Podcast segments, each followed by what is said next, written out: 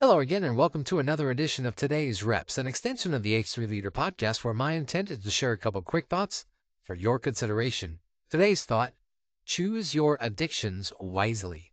It has been almost four years now since I last had a carbonated beverage, and my beverage of choice was Diet Coke. I absolutely love this stuff but I was by any measure a serious addict. I quit for a number of reasons, some internal and some external, but the primary reason that I quit was because I came to realize I was seriously addicted to something that was absolutely unhealthy for me.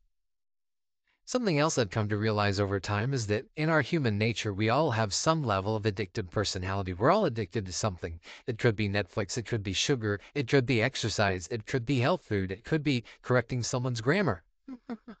We're all addicted to something. What I've also come to realize is that you and I have the power of choice. What would happen if we combined the two?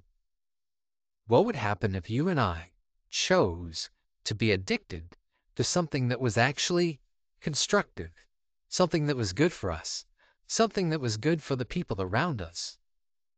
What might that do to improve our own lives and the lives of the people we have some sphere of influence over and with.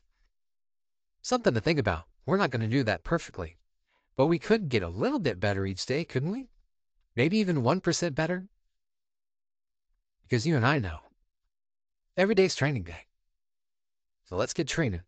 Blessings to you. Have a fantastic rest of your day. Bye bye for now.